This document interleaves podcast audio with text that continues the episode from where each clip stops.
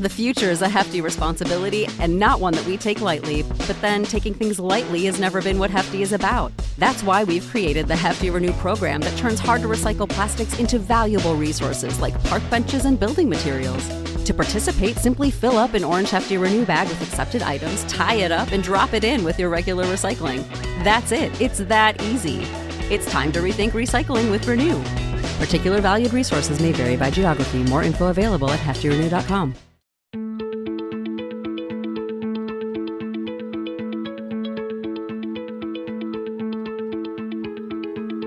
I'm Nil Zacharias, and you're listening to Eat for the Planet. On this show, we try to answer the question how can we eat in a way that nourishes us without starving the planet?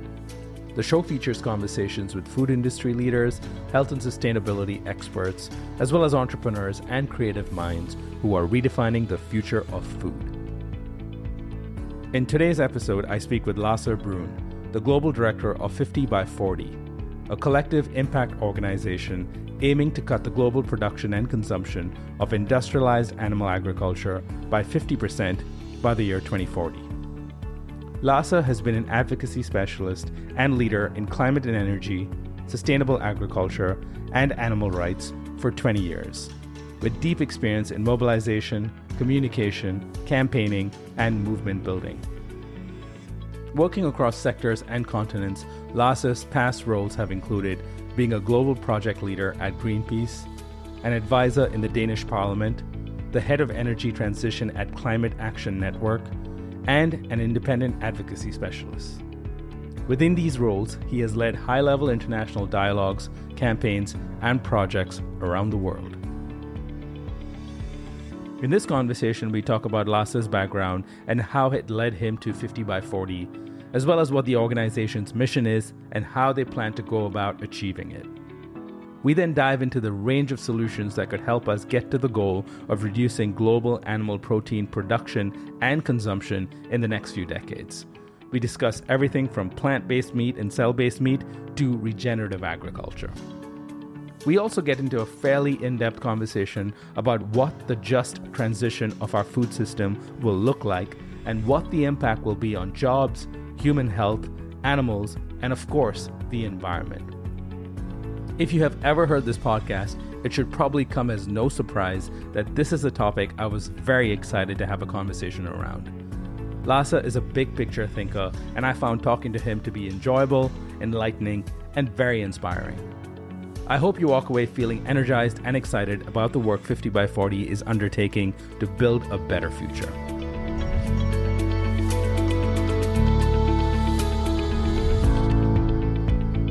Lasse Bruun, thank you for joining us on the Eat for the Planet podcast.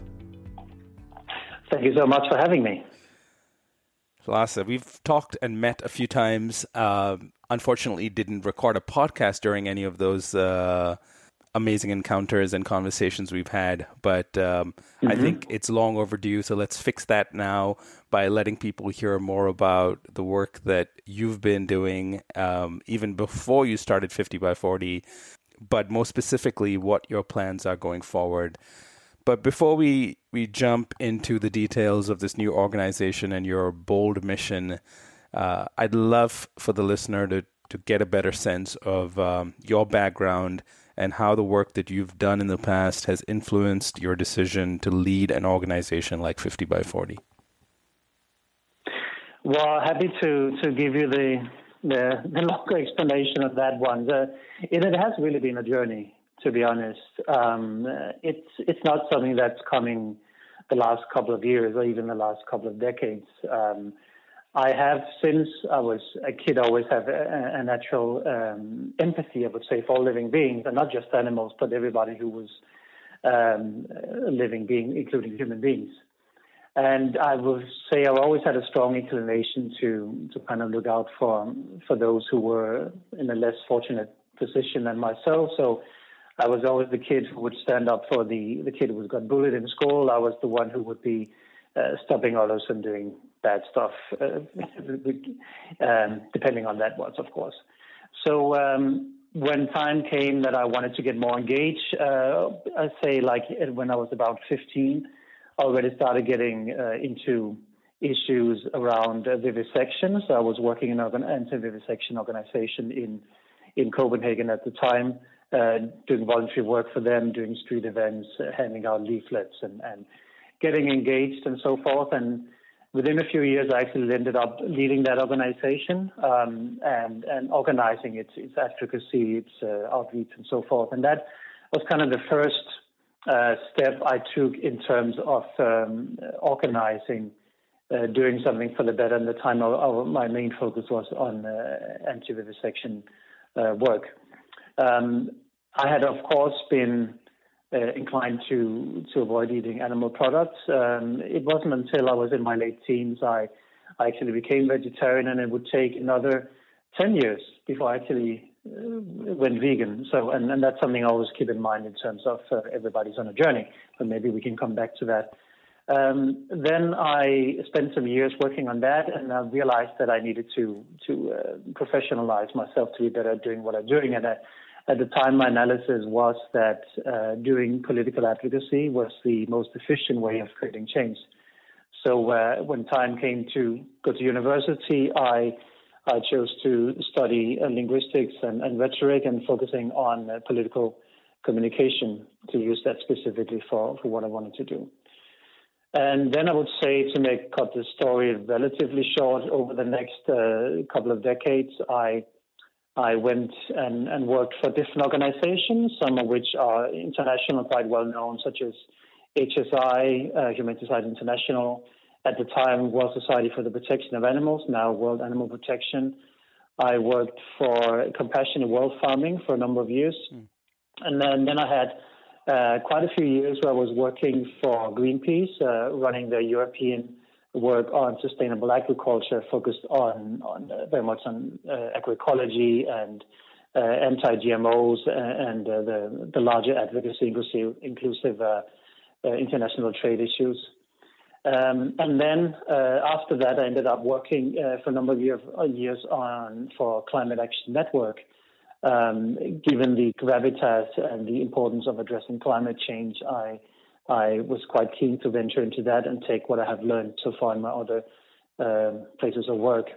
Um, but overall, I would say, and before I started 50 by 40, I've had for the last at least 20 years had a dream, and that dream was really to break down the barriers uh, between the different players in the third sector. I always found it so infuriating uh, at best and, and angering, angering at, at worst that there were so many organizations who were doing work for the better, whether it was on human rights, development, uh, women's rights, animal rights, um, climate change, but there was very little communication between them. You would see now and then there was like a little um, kind of an effort to co- coordinate around a specific piece of work, like a temporary coalition set up or an alliance built, but there was always like for a short-term goal and and several things always came to mind. Like, why can these people not be in the same room actually work it out?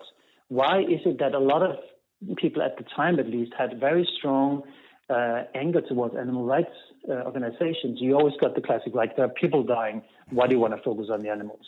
And I always found that strange because it was not because I loved animals, then I don't love human beings.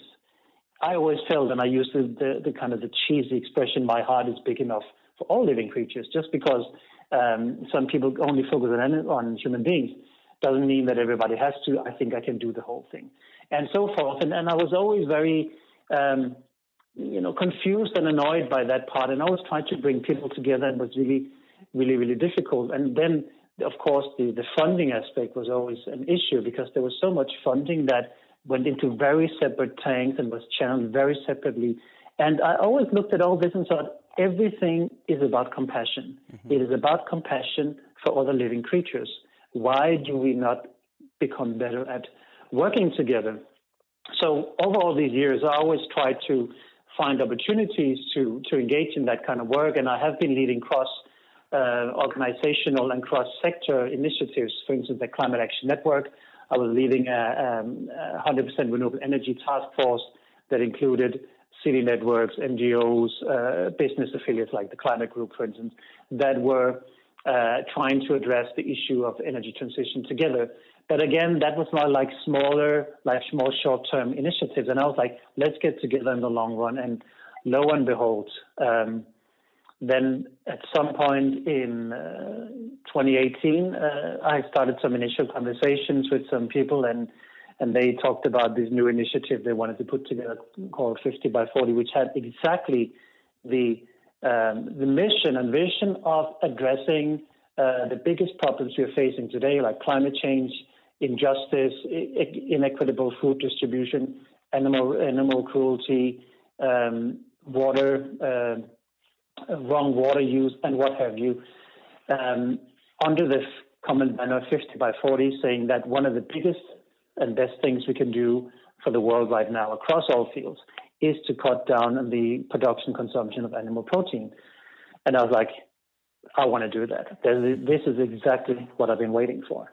Yeah, I, there's so much you you said there in terms of these challenges and frustrations that you face that I uh, I can relate to. I, I won't go on too long about this, but I I do want to mention a few years ago.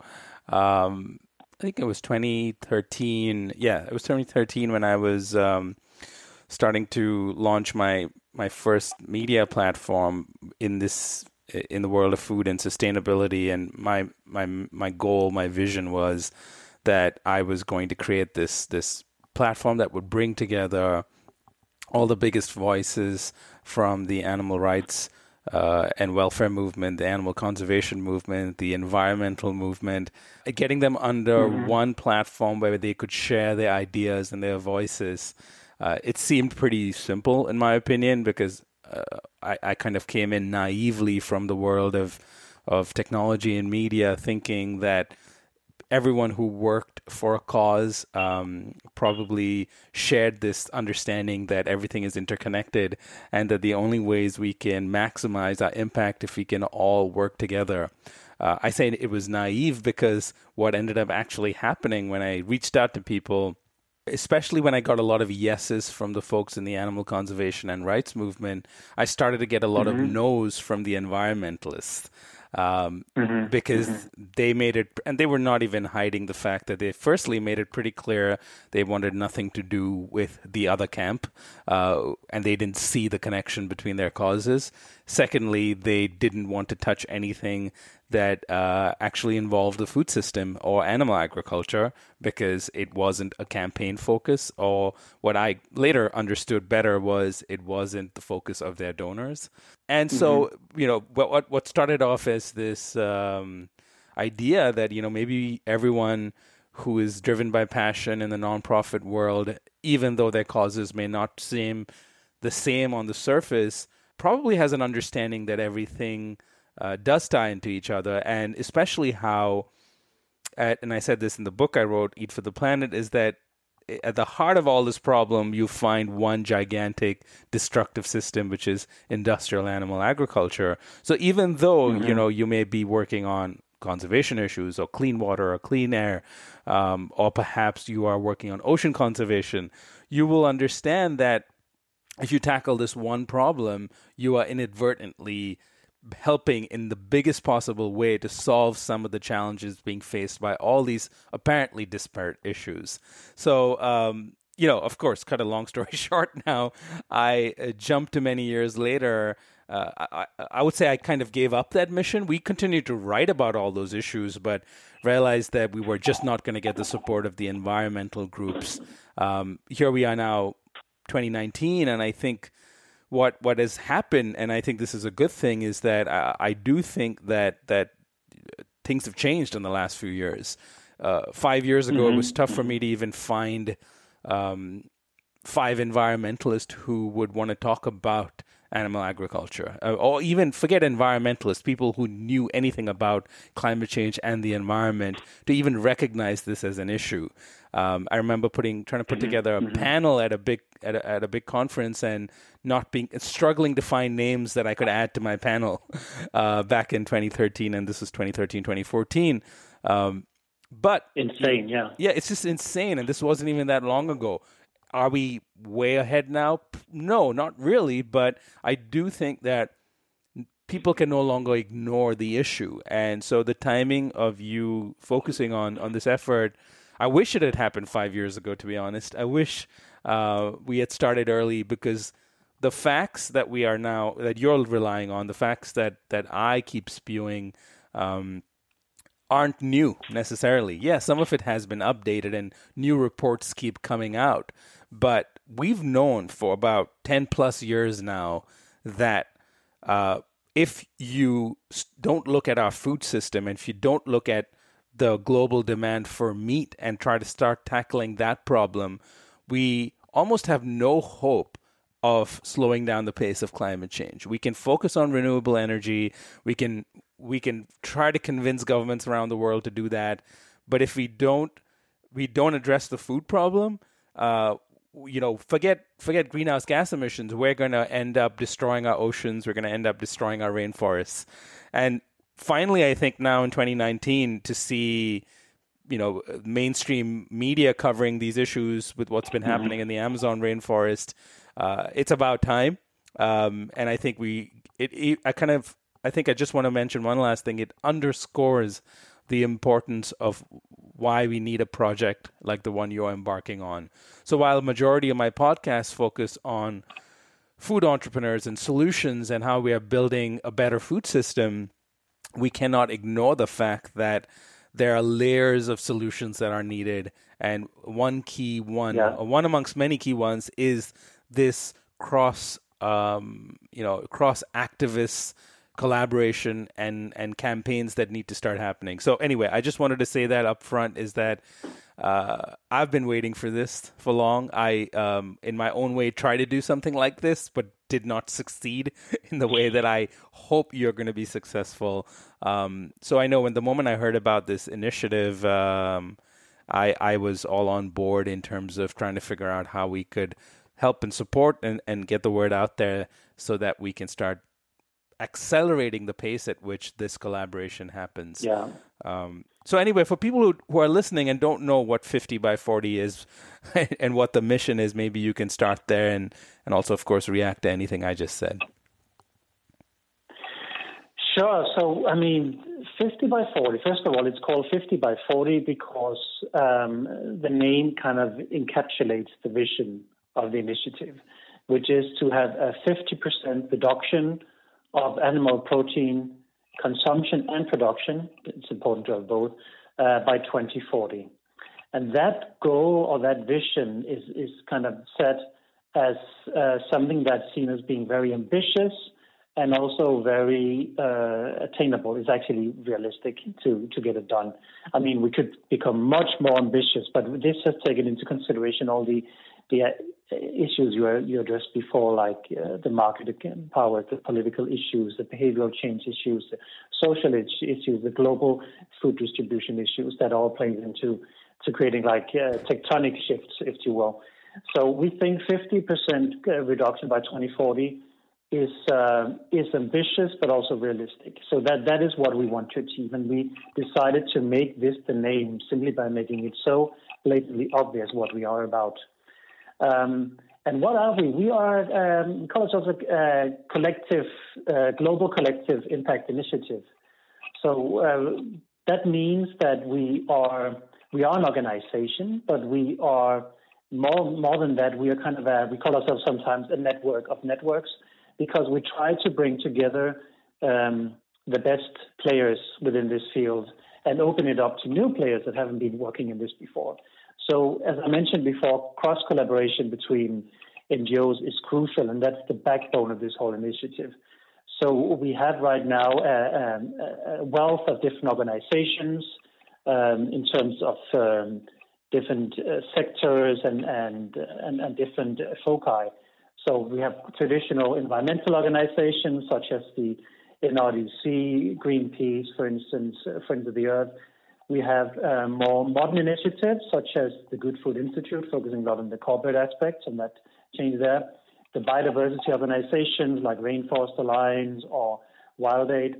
Uh, of course, the animal rights organization and welfare organizations such as Humane Society, uh, International Humane Society of the United States, and also a strong focus on uh, health uh, and nutrition. So we're working very closely as well. Part of this is the Physicians Committee for Responsible Medicine, medicine uh, Physicians Association for um, for nutrition, and also very importantly, uh, healthcare without harm. And for the latter, just a quick note on them. They there a lot of people don't know them because they work mainly behind the scenes, but it's a massive initiative that works with several thousand hospitals around the world and then like actually works to change their procurement for food, hospital food, into something that is much more uh, sustainable in terms for the patients, in terms of health, and also for the environment. And again, the win-win, more plant-based food, um, and so forth. And what we do is to bring all these different uh, strategic partners together around different uh ways of collaboration. Uh, one thing is that we do collaborative projects, so that means we are uh, finding ways of, of um, coming out as as speaking to one issue with many different voices. Uh, a concrete example is, is um, some months ago we were part of a, uh, ICLEI, which is a, a, global cities network with uh, more than 2,000 cities across the world, have an annual summit where they discuss uh, better ways of governance at a sub-national level.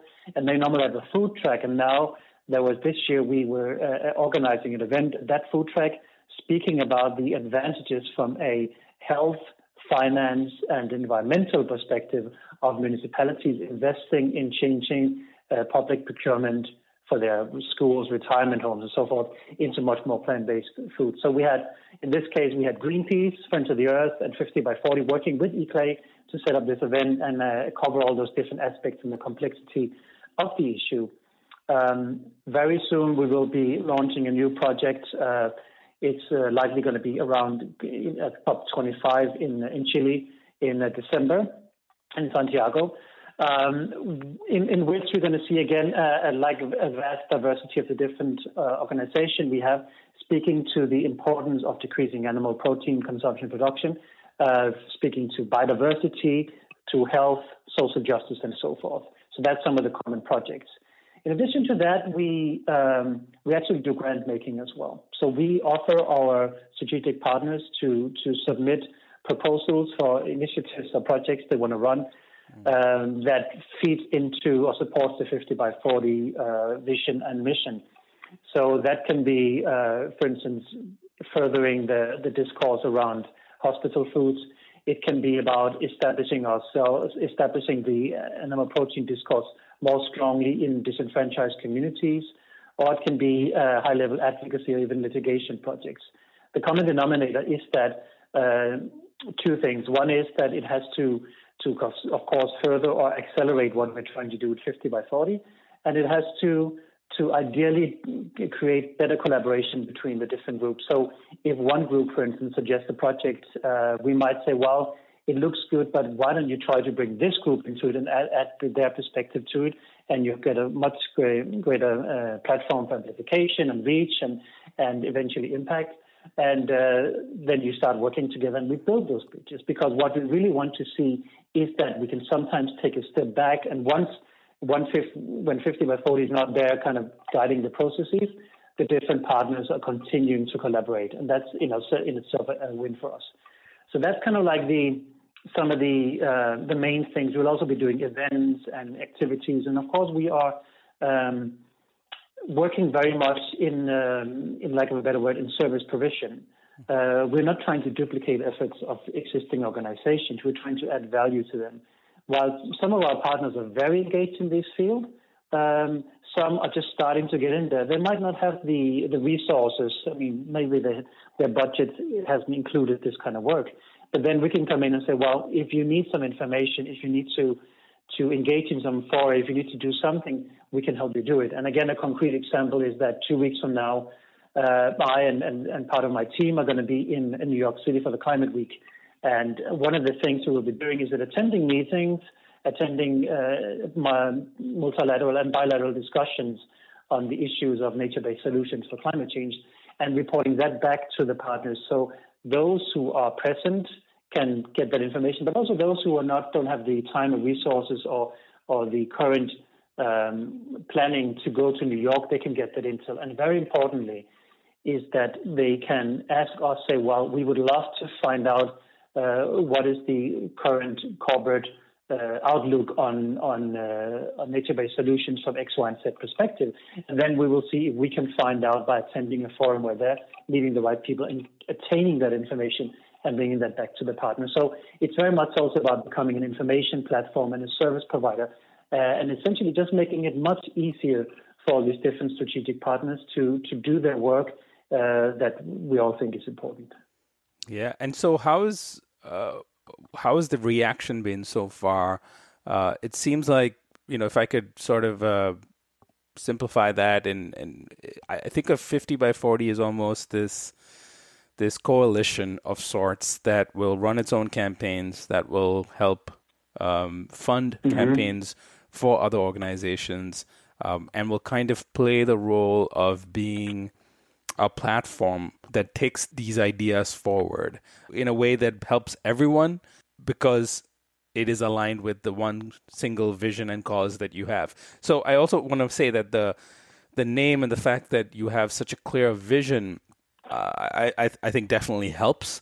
Uh, I'm a I'm a big fan of simple, clear vision because uh, when you know that's what your your target is, uh, your methods can can keep can be adjusted uh, along the way to achieve the target versus um, you know if you keep having a fuzzy moving target you're never quite sure if you are heading in the right direction.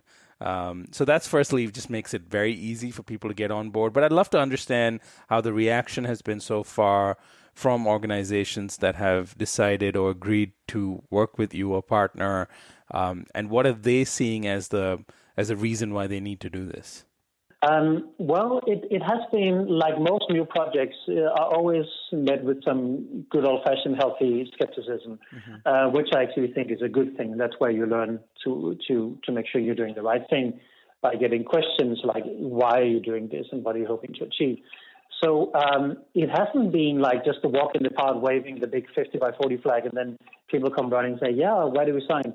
Uh, it is really hard work because um, as it should be, and I really support this, uh, organizations have to show due diligence and say, if we get engaged in this, it means there's something else we cannot do unless we get extra resources. But realistically, we need to give up something else. So, what is the gain for us as an organization uh, to to be part of this?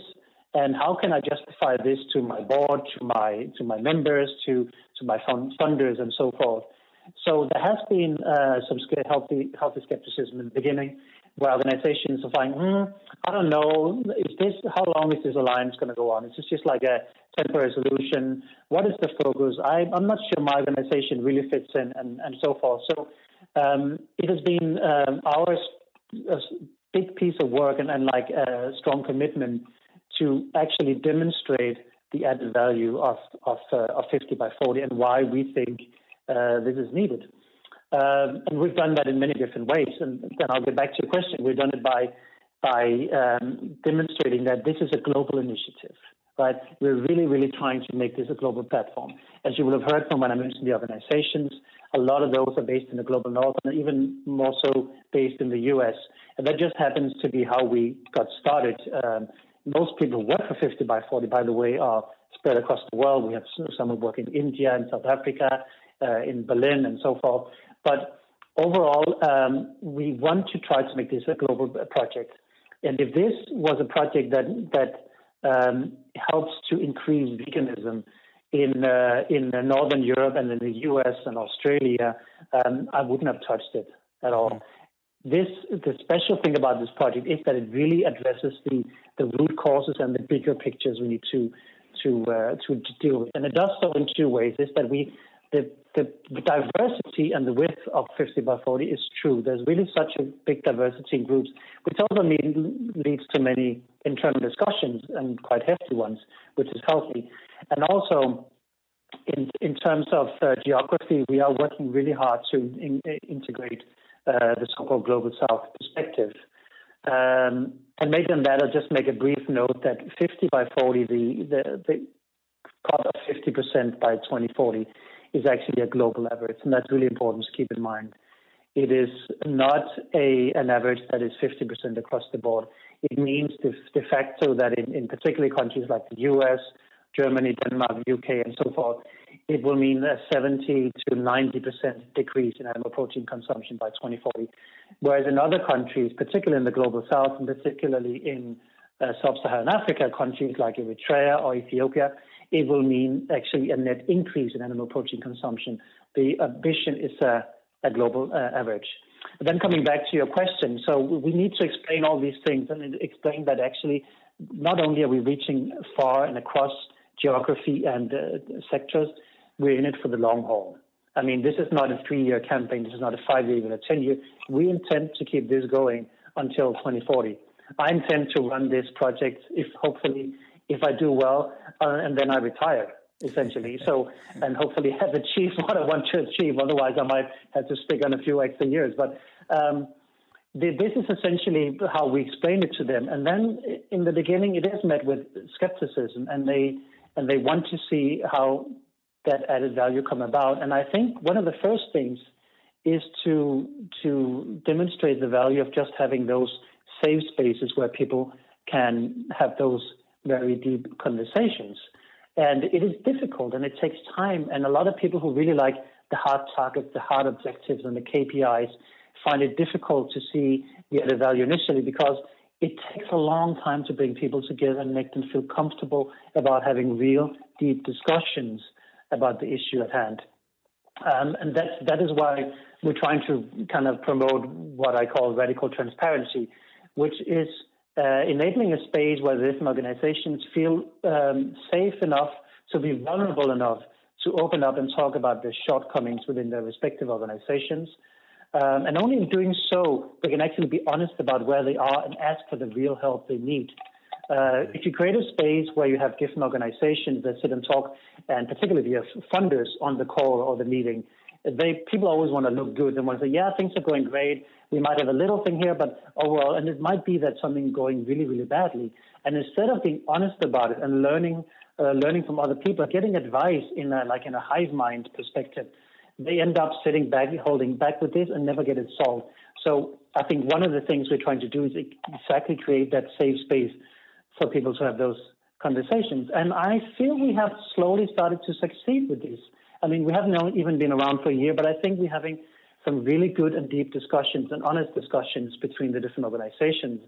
And I do feel that that they come and they and they talk about the added value of uh, the collaboration. And as I mentioned before, we are really seeing different organizations uh, liaising and collaborating around issues outside the 50 by 40 collective, if you will, and that by itself is a victory.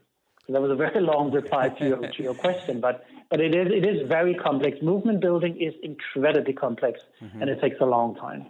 No, no, I totally understand that, and it's it's not a simple task that can be undertaken like a like a campaign because you're you, you know you're trying to stay true to your vision, but at the same time relying on the ability to build consensus between pretty disparate groups that have their own agendas and their own strategic plans for the years ahead. Um, and mm-hmm. you know, I, I feel like I'm I'm saying this again and again, but I do think that the the simplicity of 50 by 40 as much as the clarity of the vision the simplicity of the vision is, is also important because uh, one of the things i've uh, encountered uh, over the years uh, writing about the issue of, um, of food in the environment, um, speaking about it, um, having conversations with people about it on this podcast, um, generally cr- thinking about the future of our food system is that uh, usually people seem to have differences of opinion on what is the right solution. Um, so, of mm-hmm. course, you have uh, folks like the Good Food Institute that that believe in market solutions like cell based meat and plant based meat as uh, one of the big ideas that is going to disrupt or sort of transform our food system in the years ahead. You have others who you know probably environmental organizations health organizations that believe that that isn't the answer or that cannot be the only answer that the answer needs to be to go back to farming the way we used to farm while they all recognize the problem which is I've I've yet to encounter someone who doesn't think that uh, industrial scale animal agriculture is not bad for the planet, even if they um, are believers in regenerative agriculture or if they are you know anti-GMO activists. Everyone agrees on that one thing. So they so which mm-hmm. I think mm-hmm. is great. Mm-hmm. So we can start with a with what we all agree on, which is we all agree industrial animal agriculture is terrible for the planet. The scale at which we do it to feed 7.6 billion people today is not sustainable. And it will continue to be unsustainable as the population reaches 10 billion by the year 2050. So that's great. We can start with the problem. Now the question is what is the solution, right? And I think here's where people get a little get a little lost and confused. Uh, you you know most recently I've actually been seeing some some you know press about uh, the plant based meat camp or the pro GMO camp having um, debates or arguments against the regenerative agriculture camp. And again, I think mm-hmm, mm-hmm. while it's I'm a fan of, of discussion and debate, I do think that uh, what gets lost in the process is that I don't think either camp is entirely right or entirely wrong. and this may be a controversial thing for me to say as uh, someone who is undoubtedly mm. a hmm. proponent of uh, market based solutions like plant based meat and cell based meat. But mm-hmm. hear me mm-hmm. out for a second. I do think, and I don't think you disagree on this, but maybe for the listener, this is more for them, is that I do think mm-hmm. that when, when, when folks in the regenerative agriculture community and and and I won't go into details of what regenerative agriculture is because again there are some there are differences even there but essentially people who feel like the answer to factory farming isn't plant-based meat or cell-based meat it is the ability to farm animals in a way that sequesters carbon in the soil that cares for the environment that um, takes care of the land that promotes um, more holistic and sustainable agricultural practices. And we need to go back to a way of farming animals that supports all of that. Now, mm-hmm. is that wrong?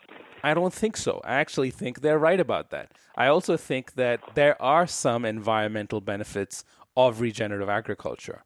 Um, does it solve all the problems? Probably not, because it still uses land, it still uses water. Uh, it may help with the greenhouse gas emission issue, but it does not uh, help with other as- other downstream impacts of animal farming.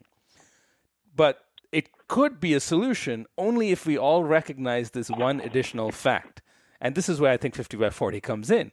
The one additional fact mm-hmm. is regenerative agriculture could be part of the solution provided we cut down our meat consumption. Only if we cut down our meat consumption. Because if one looks at uh, or meat or animal protein consumption in general. Because if one looks at that as the new solution to feed the world and the rising demand for meat in the developing world as well as the developed world, you're going to end up with uh, the same or a new problem that we cannot scale up regenerative or uh, smaller farms to that level to feed the world. So the only way that even is a solution is if we also recognize, just like we're recognizing that industrial animal agriculture is bad, that whatever solution we offer needs to include a caveat that we need to consume less animal protein. I th- and I think if people across the board in you know whichever side of whichever camp they fall into in this debate can uh, can recognize those two truths, we can then start moving towards solving some of these problems in a unified way rather than uh, trying to find one silver bullet solution that's going to fix this climate crisis that we're going to that we're facing and that it's inevitably going to worsen if we don't do anything. No, I, I totally agree. No, I, I think that's that's that's it, it's a very interest, uh, sorry, very important uh, observation, and it, it is uh, how it really is because we, we cannot just change overnight, and we cannot have like only the pure path forward, and and whether we like it or not, we're not going to have a vegan world in the mm-hmm. next 30 years, and maybe not in 100 years, but so there's there's a need to look at these very complex and multifaceted, multi-pronged solutions going forward, and and um, I'm glad you touched upon the issue of like, like again, not getting into regen, regenerative agriculture, but um, that whole discussion is a, is a little bit like, it reminds me a little bit of the, the traditional animal rights discussion between Francione and Peter Singer, right? Where this, mm-hmm. um, uh, Peter Singer is more like uh, nihilistic and like pragmatic, saying, well, we need to save as many animals as we can right now and move forward in that perspective. And and then the Francione camp will say, well, any attempt to improve the lives of animals in the uh, animal welfare system is actually delaying this revolution. We want to see whether there's this method change. And I tend to lean more towards the Singer solution, which which then says, well, uh, until we have the revolution, which we hopefully will have in time, where there's going to be less suffering across the board, we need to alleviate as much suffering as, as possible. And that also plays into this issue about 50 by 40 and what we're doing. Um, and actually plays into like how we define ourselves because if if um, specifically like if you said if we were to replace let's say we're successful and then when we uh, reach the 2040 it's 50% de- decrease and if then the, the solution has been that uh, the McDonald's, the Tyson, the uh, JBSs, the um, all the big producers and, and the commodity traders have just exchanged 50% of their production across the globe from uh, from uh, animal meat to plant-based meat or cell meat. Uh, then we're good. No, it wouldn't be a solution at all because then we still see all the different the different problems we're seeing today, which has to do with with uh, how food is produced, how food is distributed, the equitable or inequitable food distribution, and so forth. So in 50 by 40, we say we want to see the transition and the reduction by 50%, but we very much want to see the remaining percentage and uh, being sustainable agriculture that abides by the principle of agroecology and even food sovereignty in terms of access to and the right to produce food yourself and taking much more away from a centralized a big corporate production. So, of course, having said that, it, then people say, well, don't you work with uh, like organizations that work with the big producers like Impossible Foods or Beyond Meat and, and Fry's and what have you? And of course we do because that's part of the solution. And we have to have all those different aspects along the way. But if you'll allow me, I wanted to just mention one thing that I'm really excited about and I think could be uh, a game changer going forward.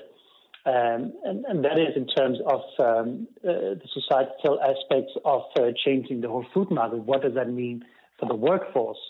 And um, for those, for the listeners who are f- familiar with that, will know that just transition is a very um, uh, strong term within climate change and within uh, energy transition, uh, and has been so for a long time, ever since, or even before, but particularly since Sharan Burrows from the International Trade Union Confederation some years ago said was asked why she's uh, dealing with climate change, and she said, "Well, there are no jobs on a dead planet." Um, since then, there's been a very strong focus on the just transition, which is that when we close down the oil factories, the, uh, sorry, the oil plants, the, the coal coal plants, and we transition from a fossil fuel-based economy to a renewable energy-based, what does that mean in terms of job creation? What about all those jobs? And lo and behold, over time, we've learned and research have shown that actually it's a net job creator. An example, just to give you a number, if you invest 1 million US dollars in the fossil fuel industry, you typically create seven jobs. If you do the same in renewable energy, you create 14 jobs. They double the amount of jobs. And you create better jobs, more gender equitable jobs, and better paid jobs. And generally, you lift people out of um, uh, out of whatever social uh, problems there might be, and it's better jobs and there are more of them. Now, we can expect that potentially we can see the same, and the initial research has begun uh, of, of, what uh, how that transition is going to look when we shift from an animal protein-based system towards a more plant-based system. And there are two ways of looking at it. One is to learn a lot from the clean energy revolution as we've seen now, and presumably a lot of that can be applied to like specifically uh, people working on, on farms that produce plants versus uh, meat. But we can also just go a little bit back in time because we haven't touched base on that, but I know you probably spoke about it in previous, uh, in previous episodes, which is that it's not like we've had the industrialized agriculture system for the last 500 years. Mm-hmm. It is a relatively new thing, right? It's like predominantly a post-World War II phenomena that people eat so much meat across the world, particularly in Northern Europe and in North America. And so it's also learning from what is it what it used to be back in the day. And if you take the amount of jobs you had back in the day and then create them in a way that is sustainable to the workforce, and you take take into consideration all the technology you have, uh, I think we can be looking at something really really interesting. And the reason why I'm excited about this is for several ways. First of all, I really truly believe from an ethical and social and, and uh, political perspective that um, the people who are producing our food should be treated much better. Uh, often farmers end up being taken hostage between uh, organizations like like in, in, the third sector, like 50 by 40, saying we need to produce better food, and then the the the big corporations are squeezing the farmers to produce more and more and more for lower prices, mm-hmm. and the farmers are just the victims in this as much as anything else. And I really believe that they should have much better conditions, much better better pay, and be much more respected in society. But also strategically, when we get the trade unions, the workers' unions, working with our side and actually promoting this issue, I think that can be a, a game changer politically because the constituencies we're looking at that in terms of trade unions, workers' unions are humongous. That's one thing. So the numbers are big. But it's also very much when you speak about workers' rights, you have a much stronger access to the revolving doors and speaking to the decision makers. So, as you can probably hear, I'm quite excited about that because I think the, pers- the perspective of what can be done with a just transition within the food system change is just humongous, and I just can't wait to get started with it. So glad you brought that up because one of the things I that frustrates me with um, most solutions to uh, the problem of inequality and uh, of course, climate change and the problem with uh, unnecessary suffering is that they are they tend to be too too targeted and too sort of um, myopic in their views, and and sometimes you need that. I mean, you, you you can only sometimes it looks it feels like the only way you can make progress is to tackle one problem at a time, and that Mm-hmm. Um, trying to have too broad a view can sometimes be counterproductive because you then end up lacking focus. So I understand why organizations tend to do that with campaigns and tend to do that with their mission and their strategies for the next five, ten years. But what ends up happening is then we we we'll see everyone then jumping onto the same solution because they see one organization or campaign making progress and they kind of start to piggyback on that. And what's what ends up happening is you miss the bigger picture then. And so just even mm-hmm. forget organizations, even let's just take the example of what I mentioned earlier about, you know, plant-based meat or cell-based meat uh, and the fact that you know, as you said, JBS, Tyson, Cargill, everyone seems to now be diversifying their protein portfolios uh, by, mm-hmm. you know, a- adding in some plant-based options or blended options or investing in companies that are working on those technologies. Um, is that a good thing? Of course it is. Is that alone the entire solution? As you said, not really, because uh, what you know, while we are saying it's good that Tyson is doing what they're doing if we're also not holding them accountable for the continued uh, bad that they're con- they're doing and not working to transform their current agricultural practices, which, as you've said, are pretty recent, only in the last 60, 70, 80 years, probably, um, we are not going to end up building a truly sustainable food system. What you're again doing is band aid solutions to a much larger interconnected problem. But the challenge yeah. has been is that firstly, even those who did see this bigger picture, it seems like too much of a, uh, it seems like too complicated a problem for one group, one organization, and undoubtedly for one person to tackle.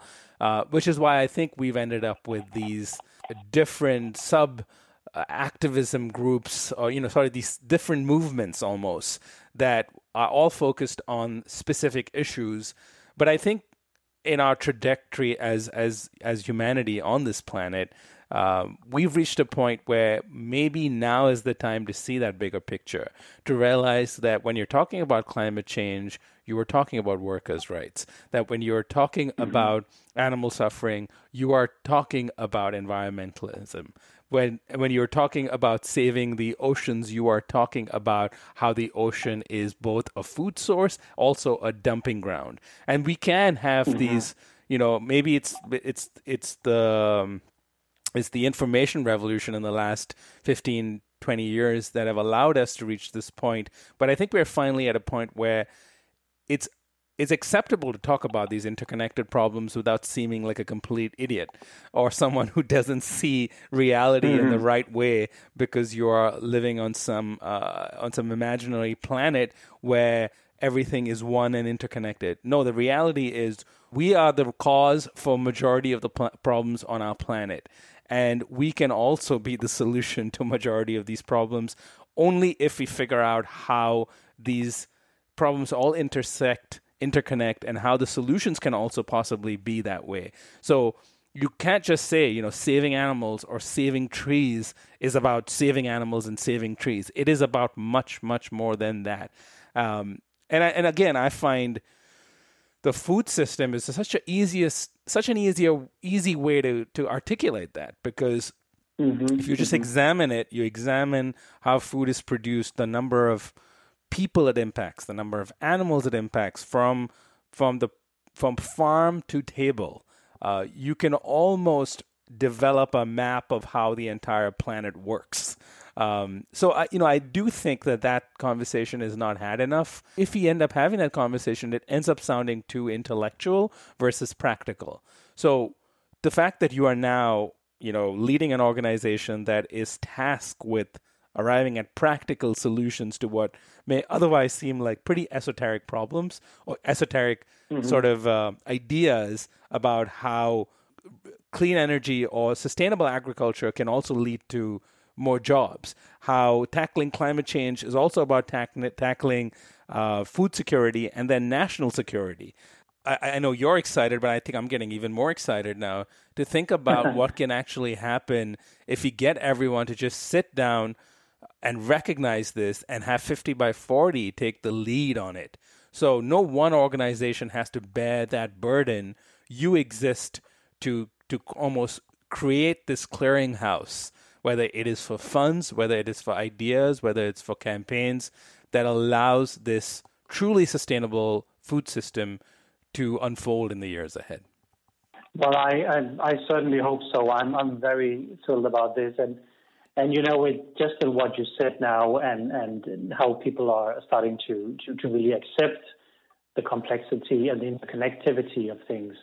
It's always important to to meet people where they are and not, uh, and not where you want them to be, because there is a tendency well when one has been working on these issues for a very long time, and then people say, oh, maybe we should try this, and some people say, well, we suggested that 10 years ago, but that's not really helpful. It's like saying, well, that's great. We are then on the same place, the same page, uh, page, sorry, and let's try to see uh, how we can work on this together.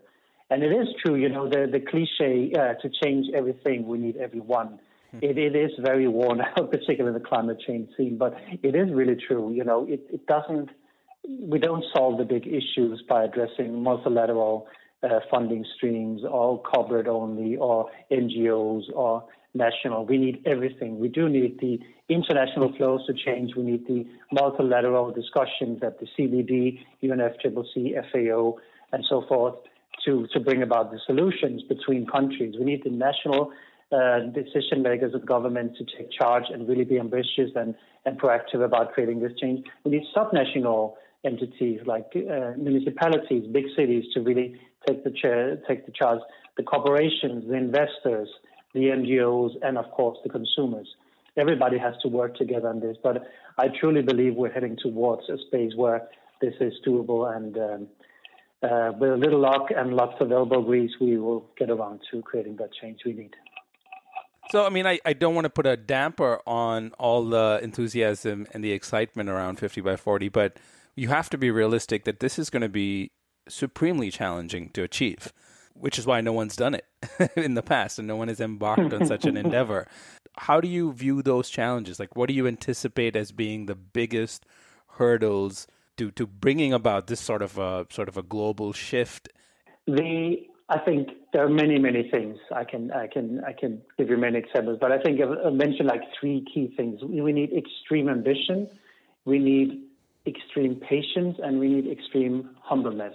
Mm-hmm. Ambition, because unless we keep banging on how urgent and important this is, um, we we are not going to make it. And, and that that that is that every time we're having those difficult conversations, whether it's within 50 by 40, whether it's with uh, people we're targeting from an advocacy perspective, or whether it's third parties we're trying to bring into the conversation. We need to be flexible in the conversations, but we cannot bounce or budge on the the aspects of what we're trying to achieve and, uh, achieve and the importance and the urgency of it. We cannot back. Go back. It used to be that you say, "Well, yeah, let's see what we can do," and yeah, we'll work it around. So we cannot do that anymore. We we are obliged to really push for the urgency and importance of this. So always keep your eyes strongly in the ball and make everybody else see that ball. Secondly, in terms of patience, um, I've worked in different organizations before, and I have to say, working in a, one organization with one mission, vision, one strategy of strategies, and a way forward uh, is much, much easier than building a network. It takes extreme patience to work with the very diverse ideas and very diverse organizational structures and, to be quite frank, often egos mm-hmm. of different organizations or individuals, and trying to get all these people to work together. And my God, you have to be very patient. You have to listen to a lot of stuff and and uh, sometimes uh, swallow your pride or swallow your what you feel like saying because I need to think of the bigger picture. So the patience in driving, trying to build a movement, and I and I don't want to sound pretentious that we're building a movement, but we're trying to help an existing movement movement uh, accelerate and and and, uh, and grow. So the patience is important. Then humbleness, and I mentioned that before. It is meeting people where they are. I know there's nothing wrong with somebody who has never had a thought about you know, uh, trying to decrease the animal protein consumption, whether it's an individual, a corporation, or government, or municipality. Uh, the second they actually realize that they they want to they want to do that, they should be applauded. Shouldn't say, "Wow, we did it for 30 years ago." You know, why are you coming into the game now? Why are you a laggard, not a leader? They should they should be applauded for taking that step. Um, and that leads me to a very strong tactic I want to really highlight here and and for those who know me, it's something I'm always banging on about. It's kind of a hobby horse of mine, which is when you want to change things, whether it's individuals or decision makers or strategies, um, if you change to something new, radically new, it is the same as admitting you were wrong before. Now, that's completely self evident in everything in life, but we should not underestimate how big a factor that is when you're trying to create change. And that is particularly pertinent when it comes to politicians if a politician has been saying, well, there's nothing wrong with animal protein, but, uh, uh, and uh, there's nothing wrong with indulging in that, and all of a sudden they realize actually it is a huge problem. Mm-hmm. For them, it might be easy to change the personal perspective and, and change their, their, the way they think about it. But actually, if they want to meet, go to their constituent, constituents and say they, they made this change, um, they could end up looking like idiots because people are going to say, but for 20 years you said there was not a problem. Why, why have you changed now? Um, and they're going to, well, uh, I just, I saw the light, I had an epiphany, whatever. Mm-hmm. And to that end, it is very important and it's our obligation to try to, f- to f- help to find way, way out for people like that because there are a lot of decision makers, a lot of people who wants to make the changes, also corporations, but they are afraid of how the change is going to make them look. Mm-hmm. And if we in any way or shape or form can help them make that change and actually make them look good instead of looking what they perceive to be stupid, it is a good thing. Mm. Which is also why you often see when new publications come out, like you had the EAT-Lancet report mm-hmm. uh, coming out lately, and I'm sure if you did an analysis of like how many decision makers came out and said, actually now I think we should change the policy for eating less animal protein. After that report, relative to before, you'll see many more after. That is because they can they can use that as an argument saying, well, I wasn't sure before, but in light of this new evidence, there's no doubt about it, and therefore I'm changing. I'm growing. I'm evolving. I'm becoming a better politician. I'm becoming more responsible, and so forth. So that is a very strong tactic, and we need across the movement to continue delivering that ammunition and that help to ensure that there is uh, the argumentation, the basis, and the leverage for decision makers and normal people not normal people, uh, people, consumers, for instance, who want to change. So that's a very concrete thing. So those are like some of the things I wanted to highlight to to your question there. But mm-hmm. I think it's it's about acknowledging that we're in it for the long haul. And again, that's coming back to what I think 50 by makes 50 by 40 strong is that you know we might lose some strategic partners over time. They're going to say, well, this maybe this wasn't for us and that's absolutely fine. It might be unfortunate, but it's fine. We might gain some more others, and so forth. But it, it's it's an evolving process, and uh, it's not like we're going to reach an equilibrium and then we have a certain size and we're just going to march forward.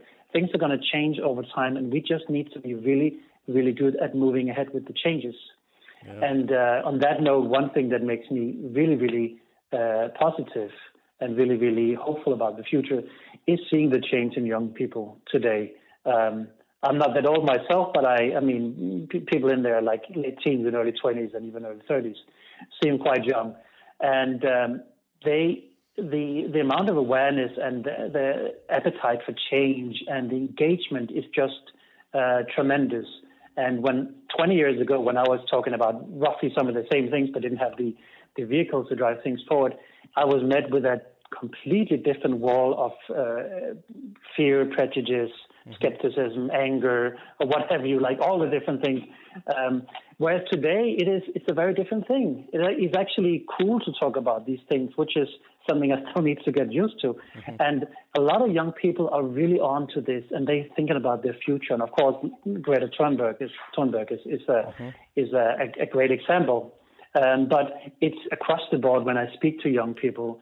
I really feel this change, and that makes me really hopeful about the future. And uh, as generations start getting more engaged, you know, the young people who are engaged now get the buying power as consumers, they get the voting power, they get in places and power, positions of power.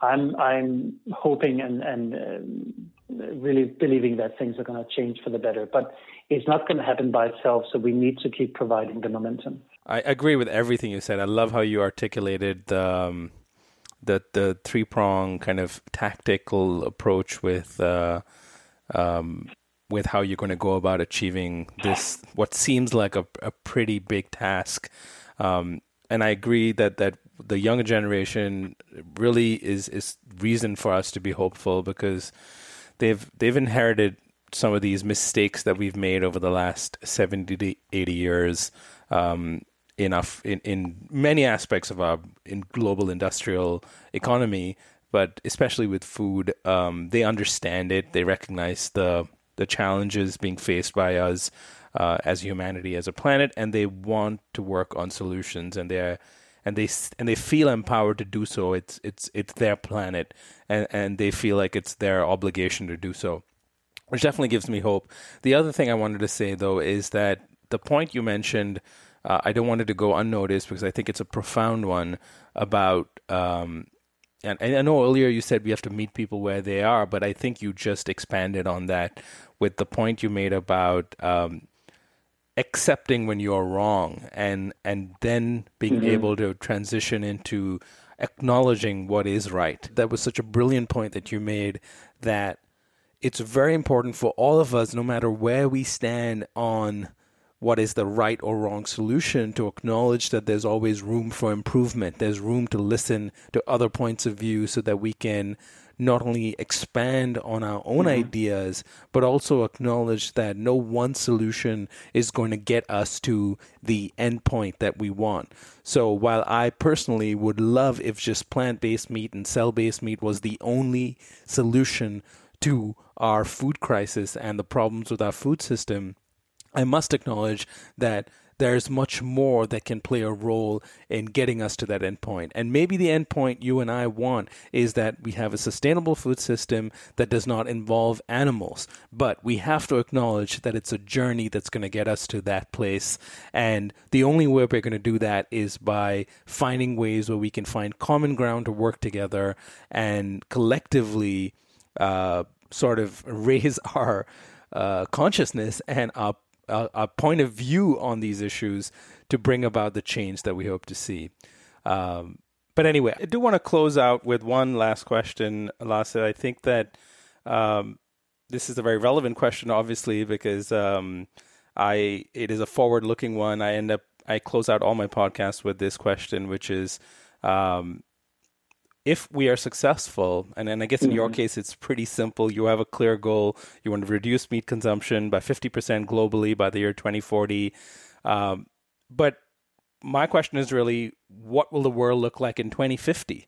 If you succeed in that goal, and if we are able to build this renew this this new food system that is now uh, able to tackle these diverse problems and not just myopically focus on one issue, but but systemically change the way we produce, distribute, and consume food. In your view, if we are successful, if you're successful, what kind of food system do you envision by the year 2050? Wow, that's uh, how many hours do you have? that's a big, it's a big question. But I mean, I would say, obviously, being true to the mission and vision of what we're trying to achieve here, it will be a food system with significantly less animal protein consumption, and that's not just something we hope to. It is, it, it has to be like that. Otherwise, we'll be exceeding the planetary boundaries by so many times that we simply cannot live here in terms of temperatures and water use and, and land use and so forth. So it will have to be significantly uh, reduced. And if we're talking 50% by 2040, we should probably be talking about 80 to maybe 90% by 2050. So it's not proportionate, proportional the, the increase, but it actually increases like the you know hockey stick going even uh, faster. So that's one thing. The other thing is that uh, I want to see a world that is much better at producing food locally for the people who live there. And um, since we're moving towards a much more urbanized world, like by 2050, 80% of the global population is expected to live in cities, we need to have much better food production in or around the city. So peri-urban food production and urban production. And the beauty is that growing plants and, uh, and produce like fruit and veg in cities is actually not that difficult. And I'm not talking about having tomatoes and, and maybe some thyme or um, whatever at, on your window windowsill. I'm talking about proper production that actually feeds the people of of, uh, of roof um, uh, rooftop productions and so forth. And for another podcast, we can talk much more about that because I think that's another huge issue that's coming. Uh, massive urban food production, but having that local production, or which is urban or peri-urban, takes away a lot of the, the, the problems we're seeing with food production today, which is one is the input needed to produce it in certain areas. Uh, so that's lots of import and export that is detrimental in itself from climate perspective. Um, and it's also the transportation of particularly perishable fresh produce like fruit and veg to the big cities. We can cut a lot of down in terms of transportation, in terms of of um, of production, and also those plants whether we're going to be growing in cities are by themselves carbon sinks that will suck out a lot of the carbon of the air and actually purify the air make it better for the people living in the cities. So we don't need this dystopian future like like looking like Blade Runner, but actually much more a future where uh, it's it's cleaner, it's nicer, it's more uh, based on renew- uh, entirely based on renewable energy and local food production. Um, I don't think that is going to be a problem at all. It's just a matter of willfulness and governance. So the, the animal protein issue, the local production, and then it also, again, in terms of ownership, I think is really important. Um, I really want to see a move away from having some of the a few handful of the biggest uh, corporations controlling the food. You know, of the big six in terms of the the uh, fertilizer and the uh, pesticide producers and and the big trading companies.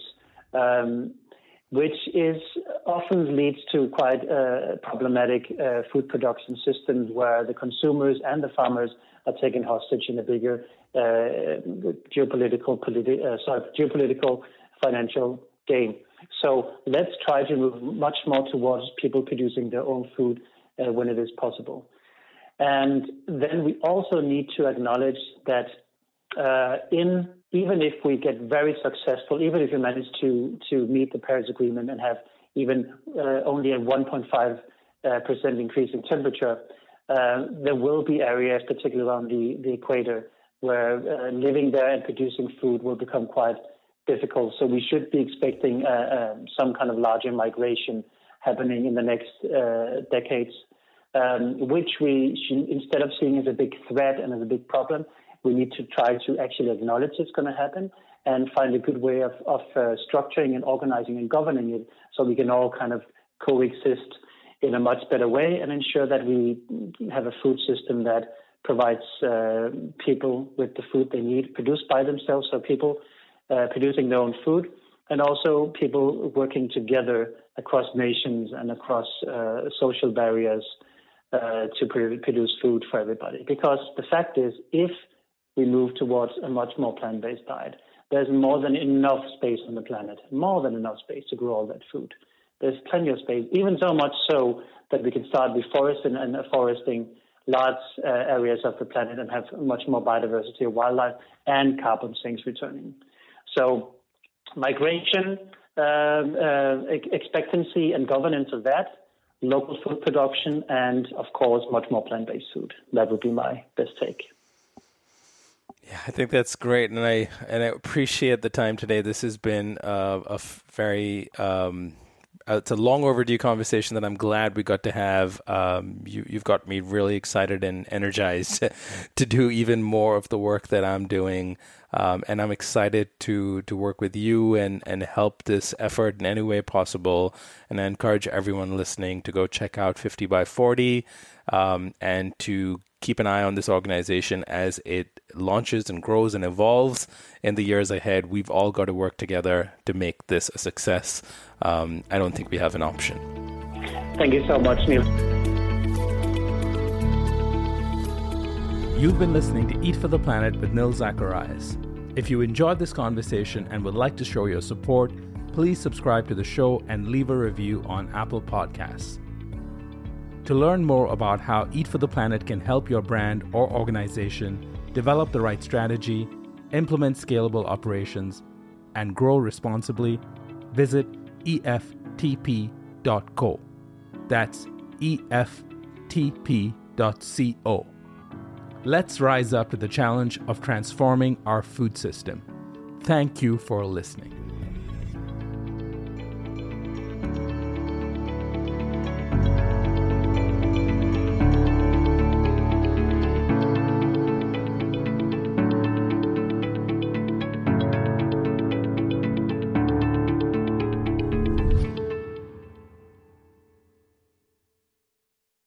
Everyone is talking about magnesium. It's all you hear about. But why? What do we know about magnesium? Well, magnesium is the number one mineral that 75% of Americans are deficient in. If you are a woman over 35, magnesium will help you rediscover balance, energy, and vitality. Magnesium supports more than 300 enzymatic reactions in your body, including those involved in hormonal balance. From functional medicine doctors to mental well being and female hormone experts, we all know that magnesium is the one mineral to improve all aspects of well being and health. But which one? Magnesium Breakthrough from Bioptimizers, the trusted choice recommended by leading experts with seven best absorbed forms of magnesium to ensure your body receives the support it needs for overall well being. Go to bioptimizers.com slash balance today and use code BALANCE10 for 10% off. Support your journey to wellness at B-I-O-P-T-I-M-I-Z-E-R-S dot com forward slash balance. Magnesium Breakthrough from Bioptimizers, your foundation to optimal health and vitality. Hey guys, it is Ryan. I'm not sure if you know this about me, but I'm a bit of a fun fanatic when I can. I like to work, but I like fun too. It's a thing. And now the truth is out there. I can tell you about my favorite place to have fun Chumba Casino. They have hundreds of social casino style games to choose from, with new games released each week. You can play for free anytime, anywhere and each day brings a new chance to collect daily bonuses. So join me in the fun. Sign up now at ChumbaCasino.com. No purchase necessary. VGW. Void were prohibited by law. See terms and conditions. 18 plus.